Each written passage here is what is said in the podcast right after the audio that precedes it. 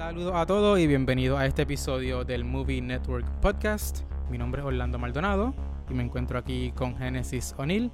Nosotros somos Movie Network y hoy les estamos presentando un formato un poquito diferente a lo que ya puede ser que estén acostumbrados. Eh, algo que se va a estar haciendo no solamente para redes sociales, sino también para televisión. Por eso el formato un poco, un poco más largo y categorizado, un, un poquito más organizado. Hoy les vamos a estar hablando de las nuevas películas en video on demand, de películas que pueden ver también en plataformas como Netflix, eh, Amazon Prime Video, HBO Max, Disney Plus, Quibi, no sé Genesis, tú, eres la experta en esto. Hay como 200 plataformas ya. Peacock viene por ahí, Hulu, HBO Max viene este mes también. Hay como un billón. Nada, le vamos a estar hablando de algunas de las películas que, que pueden ver en esas plataformas, otras que estrenan en video on demand. Además vamos a estar hablando de las noticias de cine y televisión más calientes de, de, la, de, de esta semana y la semana pasada. La semana, sí. Sí, básicamente, lo más, lo más caliente que ha estado sonando en los pasados días. Además, tenemos una entrevista exclusiva con el actor Kevin Makeley, protagonista de la película Badland, que también está disponible en Netflix. Ese es como que el, ese es como que el tema de, todo. Netflix, streaming, eso es lo que hay ahora mismo. Eso es lo que tenemos disponible. Películas que podemos ver en, casa y pues obviamente hay que reinventarse. Y de eso es lo que estamos hablando. Genesis más adelante les va a explicar eh, una iniciativa, un, como un pequeño juego que estamos haciendo en las redes sociales, donde ustedes, eh, nuestros seguidores, nos van a ayudar a escoger la mejor película de todos los tiempos. Empezamos con, las películas que, que estrenan esta semana en VOD. ¿Qué tú dices? Dale, ¿cuál es la primera? Pues mira, el primer estreno de esta semana se llama Ordinary Love.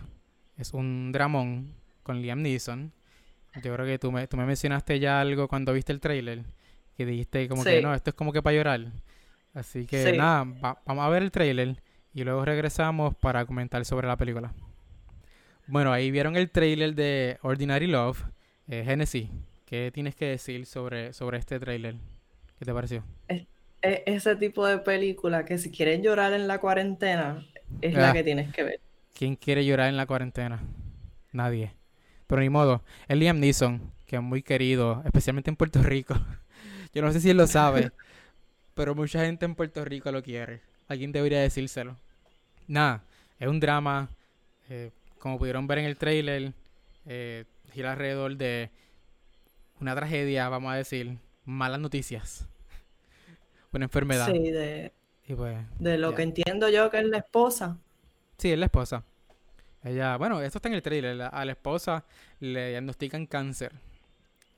Eh, ellos pues llevan una vida bien, no quiero decir monótona, pero mm, bien rutinaria. sí. Eh, y voy a decir otra cosa. Yo vi parte de esta película ya. Lamentablemente me tuve que salir del screening y no la pude ver completa.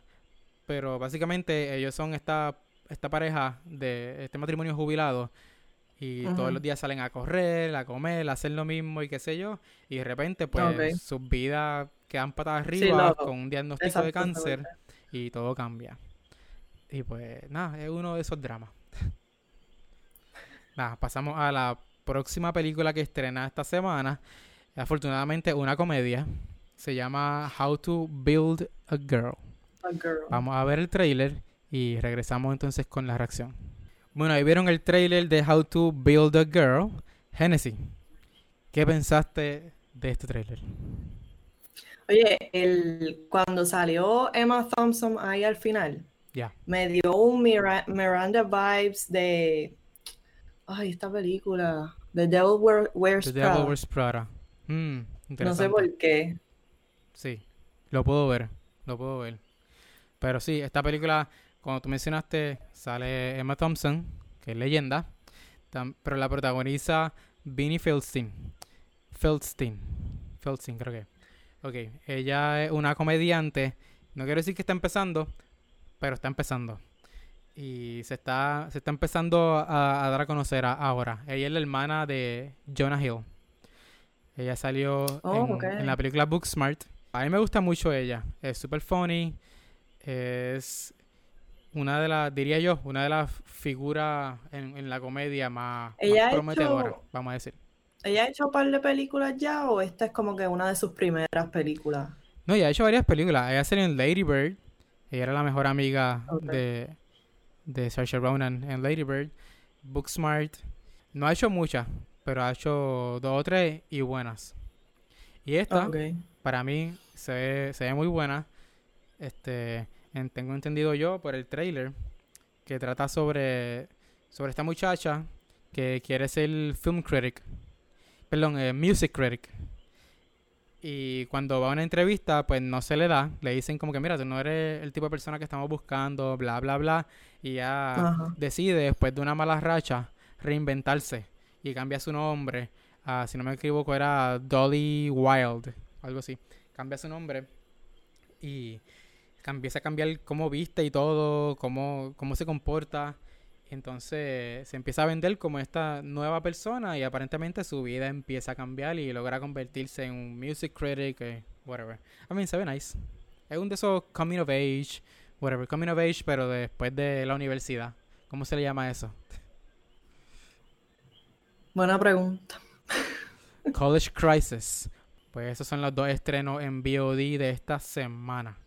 Vamos a hablar un poquito de películas y series que pueden ver en Netflix y en Apple TV Plus esta semana. Empezamos con Hollywood. Ya yo la vi, tú la viste, no sé si la terminaste, pero sé que la estás viendo. Sí, la terminé Es- hoy. ¿La terminaste? Perfecto. Porque así me puedes dar una opinión relámpago de la, de la serie. Ok. Relámpago, menos de un minuto. Ay, menos de un minuto. Ok, este. 30 segundos. 29, 28, 27. Está buena. Y. Ajá. Pero le falta algo. Ujú, Y como no Tiempo. tengo tiempo, no voy a abundar más. Así que ya. Le falta, le faltan más episodios. Sí. Le faltan más episodios. Le Pero falta. al final tú te quedaste como que esto no. O sea, exacto, le faltan episodios. Sí, Como que no, yo tengo, una yo parte tengo muchas reservas. El que quiera saber mi opinión completa, puede ir a movienetworkpr.com. Ahí está mi reseña. Si no, esta semana sale un episodio del podcast de Próxima Tanda de Mario Alegro. Mario Alegre, perdón. Yo estoy de invitado en ese podcast y hablamos exclusivamente de esta serie. Con spoilers y todo. Cosa que no vamos a decir aquí porque hay mucha gente que probablemente no la ha visto. Pero, en resumidas cuentas, a mí no me gustó la serie. Si quieren ver por qué o escuchar por qué no me gustó la serie, escuchen ese podcast. Si quieren leerlo, está mi reseña ya en, en movienetworkpr.com. También estrena esta semana Eso The Eddie. The Eddie es una, una miniserie nueva creada por Damien Chazelle, el director de películas como Whiplash, La La Land, First Man. Así que si, si eres de los que te gusta el, el trabajo de, de este director, yo por ejemplo soy súper fanático, me encanta todo lo que ha hecho y estoy loco por verla. Ya Netflix me la adelantó, me voy a poner a verla en estos días porque estrena el viernes. Exacto, y la semana que viene vamos a hablar en el podcast de Movie Network con Mario Alegre como invitado. Vamos a estar discutiendo esta serie. Y pasamos a Apple TV. Esto es una serie que yo creo que tú también estás viendo. Defending Jacob. Yo estoy al día. ¿Tú la viste? sí, yo ¿O estoy la al día. estás viendo? Ya. Ah, pues Vamos estamos en igual. cuatro episodios, ¿verdad? Sí, porque tiraron tres y entonces el pasado viernes tiraron el cuarto. Sí, pues yo estoy, yo estoy al día.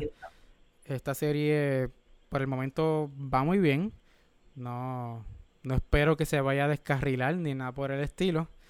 Es bastante, No. bastante safe, vamos a decir. Bastante by the books. Pero, pero un buen misterio. Está basada en un libro. Yo no lo he leído ni sé nada sobre cómo termina el libro. Así que para mí va a ser una sorpresa el- desenlace. Sí. Pero para resumir, A estas alturas de los cuatro episodios que ya hemos visto, ¿tú tienes alguna duda de algo que pudo haber pasado? ¿Alguna duda? O sea, ¿Alguna sabes. teoría? Exacto. Eh, yo insisto, igual que el protagonista, que es Chris Evans, que deben investigar al. Ay, Dios mío, al sex offender. Al, sí. Sí, al sex offender que, que se niegan a investigar. por Sí, hubo una escena ahí que, que hizo como que... Sí, eh, te muestran, te muestran algo que es como que no que, quiero decir mucho que hacer porque trampa. no sé si la gente lo ha visto. Sí, eso es hacer trampa porque a mí, a mí no me gusta mucho las series o las películas que, que, te cho- que le chotean a la audiencia Ajá, que uno información sabe, antes pero- que al protagonista. Eso a mí no me gusta. Pero esta serie hizo eso en un momento. Y no sé si lo hizo para hacernos dudar. Me imagino que sí. Pero, Sí, pudiera ser. pero obviamente eso, eso crea... Ay, mira, a estas Una- alturas el público dudas. está igual de dudoso que el protagonista, que es este Chris Evans, Ya. Sí, no, todo el con ese personaje en particular. Sí, porque en realidad todavía no sabemos. A mí no nos han mostrado lo que, lo que pasó. Así que nada, es un buen misterio, protagonizado por, por Chris Evans, como un asistente de fiscal que tiene que que tiene que básicamente escoger entre hacer su trabajo y hacer que se pues, que se cumpla con, con la ley o proteger a su hijo que es el sospechoso principal de un asesinato. Eso es Defending Jacob, ahora disponible en Apple TV Plus. Nuevos episodios todos los viernes. Hasta ahora hay cuatro. Eh, ahora vamos a pasar con una entrevista exclusiva que yo hice con el actor Kevin Makeley, el protagonista de la película Badland, que está disponible ahora mismo en Netflix. La película es un western, pero no tirando tanto para el lado de, de acción como a veces estamos acostumbrados con los westerns, es un poquito, un poquito más calmado, más drama que otra cosa. También están en la película Mira Sorvino, este, Wes Studi y Bruce Dern, que es una leyenda del cine. En la entrevista, pues hablamos de, de dos o tres cositas de la película y de la experiencia de, de trabajar con Bruce Dern.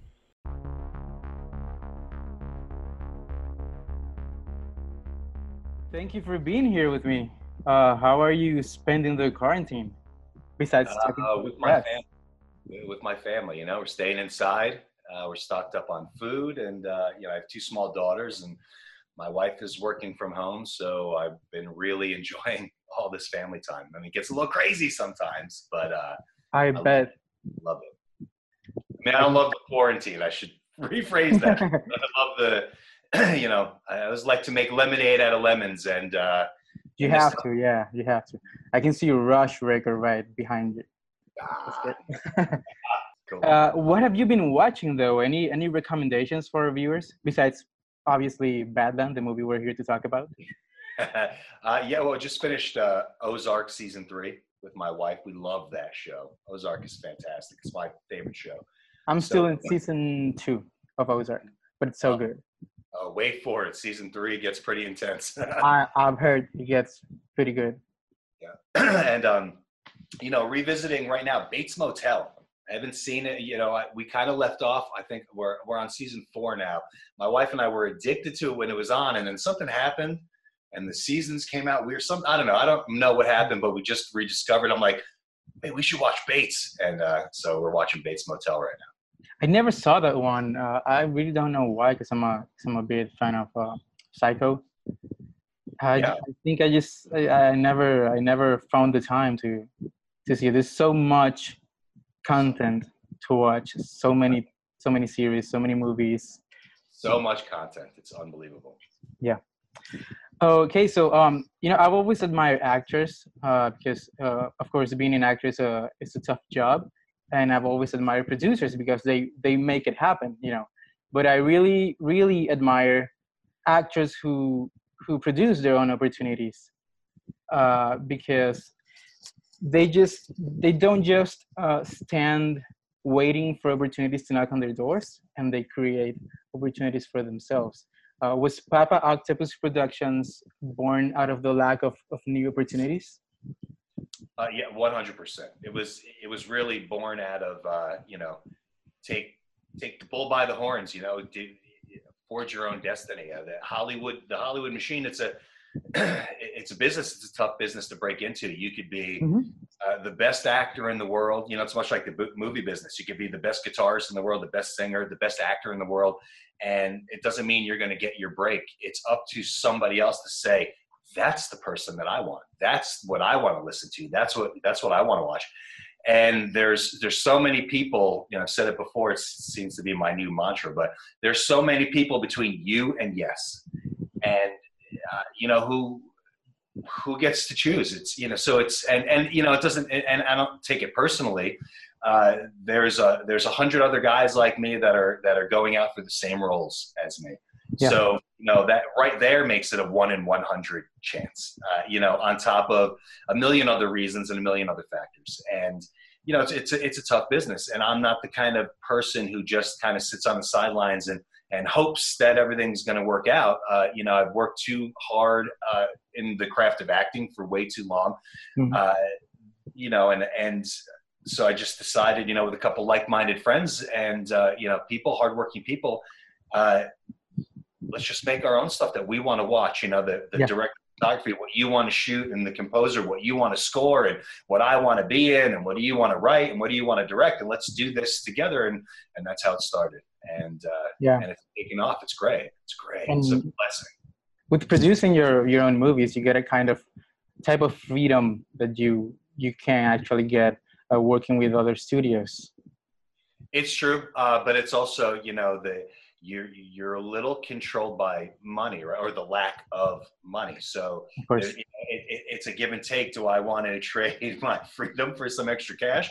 Uh, not cash in my pocket, but cash to actually make the films. Or do I want to, you know, uh, shoot on a shoestring and do what I do? I, I wouldn't change anything uh, that I'm doing. So uh, it gives us a lot of freedom, but at the same time, there's a lot of there's a lot of risk and and there's a lot of constraints to work within a very small budget, relatively speaking. So, Yeah. it's a give and take, but I love. it. Bueno, y vieron la entrevista exclusiva con el actor Kevin Makeley. Genesis, vamos a hablar un poquito ahora de las noticias de cine más calientes de esta y la semana pasada. ¿Qué tú crees? Cuéntame qué ha pasado esta semana, porque toda la semana Pues mira. es algo nuevo.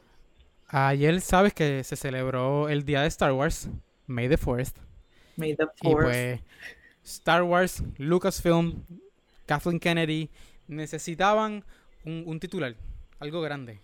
Y pues se les dio, porque anunciaron que Taika Waititi, a quien algunos conocen como el director de Thor Ragnarok, también dirigió el último episodio de The Mandalorian y recien- más reciente en el cine Jojo Rabbit. De hecho, ganó un Oscar por Jojo Rabbit Sí. pues él va a dirigir y va a co-escribir la nueva película de Star Wars, que no tiene fecha. Des- más adelante vamos a especular sobre una posible fecha de estreno. Pero, ¿qué tú crees? ¿Buenas noticias? ¿No te gusta? ¿No te gusta? ¿Cómo crees que reaccionen los fans? Zumba. I mean, a estas alturas, como ya sabemos, no se sabe nada, nada más que él va a estar dirigiendo y coescribiendo algo de Star Wars. Ya. Sí, no, se sabe nada. o sea, ¿cómo Básicamente, saber? Taika Waititi va a dirigir una película de Star Wars.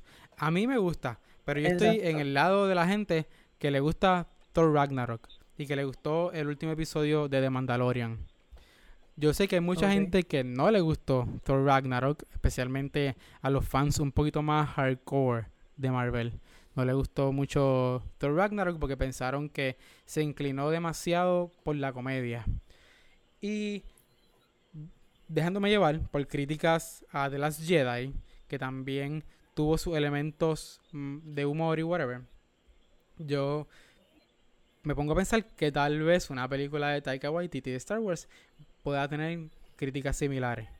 Obviamente no sabemos absolutamente nada de lo que está haciendo Taika Waititi para Star Wars. I mean, puede ser una comedia, quién sabe a esta altura, tú puedes hacer lo que tú quieras con, con Star Wars. Ya la saga de los Skywalker ya terminó. Tú puedes hacer lo que tú sí. quieras. Tú puedes llevarla en cualquier dirección, que algo que... Tienes este que mundo bien brutal ya. para hacer lo que tú Lo quieras. más cercano fue Rogue One, que fue un poquito más diferente al resto. Pero aparte de eso, no hemos visto que nadie se desvíe tanto de, de ese tono de Star Wars. Así que quién sabe, Sí. a lo mejor Taika Waititi está haciendo una comedia dentro del mundo de Star Wars. Quién sabe. Y si no es una comedia, sabemos que por lo menos va a tener, va a tener un tono diferente. A mí me tripea. A mí me emociona que él esté envuelto en una película de Star Wars. Esto se va rumorando tiempo y era hora de que lo confirmaran. Pero a, a mí me gusta, a mí me emociona.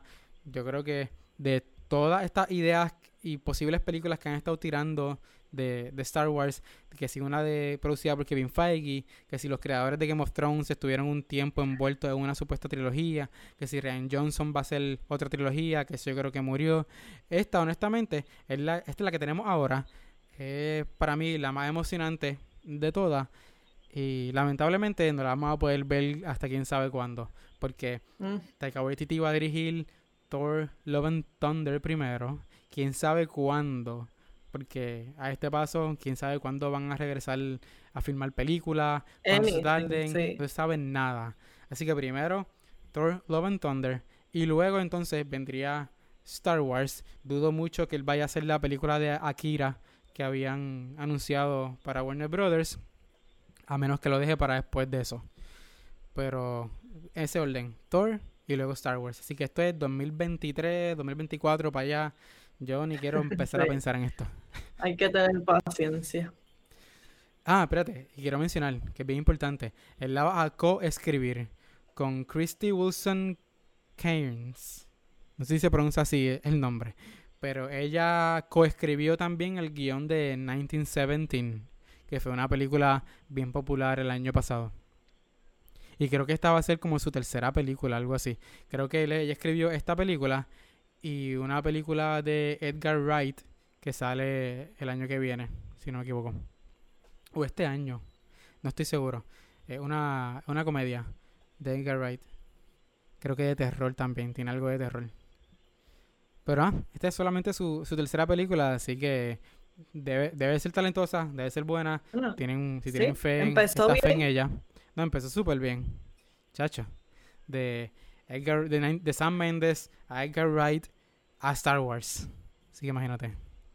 Twilight, Genesis, ¿qué tú me puedes decir de seguimos un Twilight? poco. Twilight, del nuevo libro Midnight Sun. ¿Qué tú, pero qué tú me puedes decir de Twilight? ya ¿Qué? de. ¿Qué es lo primero que se te viene a la mente cuando escuchas Twilight?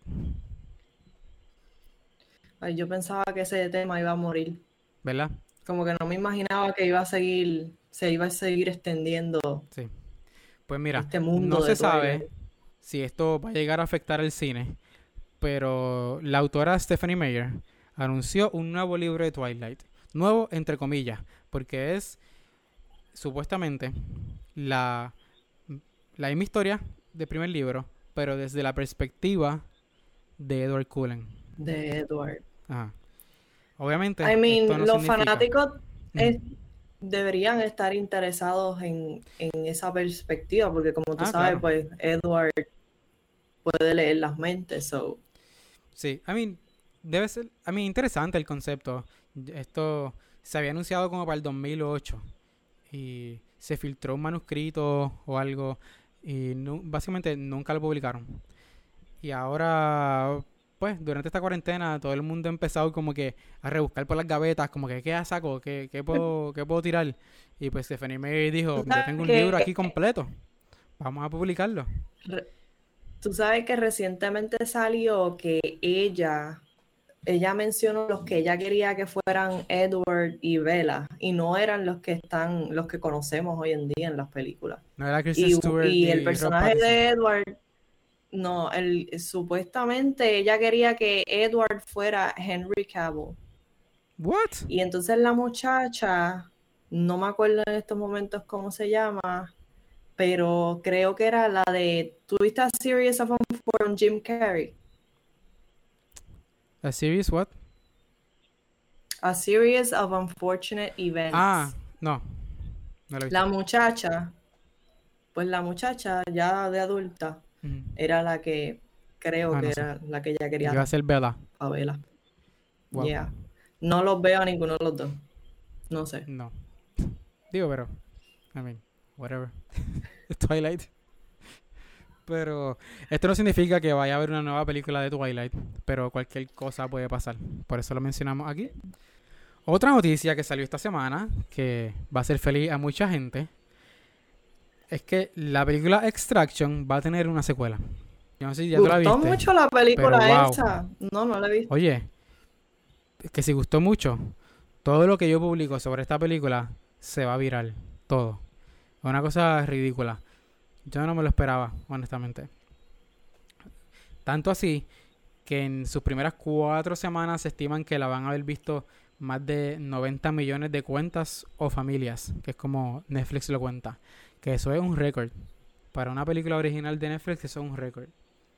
Nunca imaginé que, que una película de acción con Chris Hemsworth fuese, fuese a romper ese récord. Pero bien por él, porque bien pocos actores han logrado salir del universo de, de Marvel La y pregunta conseguir es, éxito en otra cosa. ¿le hubiera pasado lo, lo mismo si no estuviéramos en cuarentena esa película? Probablemente no. Probablemente no hubiese tenido el mismo éxito. Tampoco hubiese tenido el mismo éxito si hubiese ido a los cines. Eso es una, una leyenda urbana, una teoría que a la gente le gusta, le gusta decir como que, ah, imagínate si, si todas esas personas lo hubiesen ido a ver en el cine, hubiese hecho más chavos que Avengers Endgame. Como que, pero no, eso no funciona así. La gente ve Netflix porque ya lo están pagando.